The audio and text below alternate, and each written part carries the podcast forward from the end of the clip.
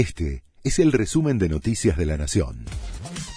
La Nación presenta los títulos del lunes 13 de noviembre de 2023.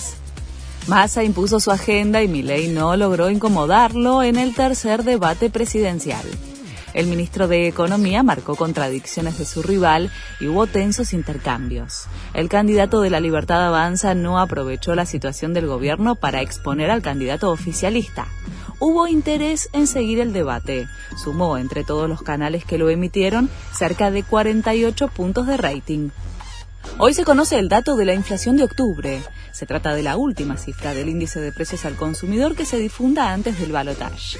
Los analistas privados aseguran que con los congelamientos de tarifas y el tipo de cambio oficial podría ser menor al 10% y mostraría un retroceso en relación a los 2 meses previos, pero la medición interanual se acercaría al 145%, el nivel más alto en los últimos 32 años.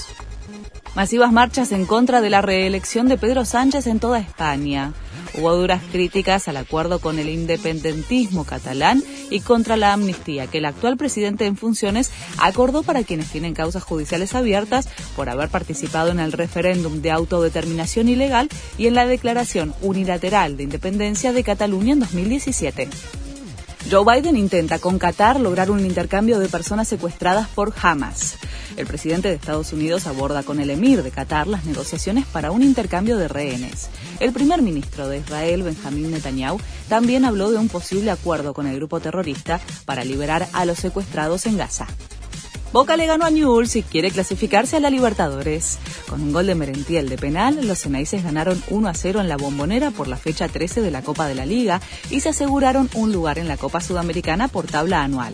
Además, siguen en pelea por ingresar a la próxima edición de la Copa Libertadores. Este fue el resumen de Noticias de la Nación.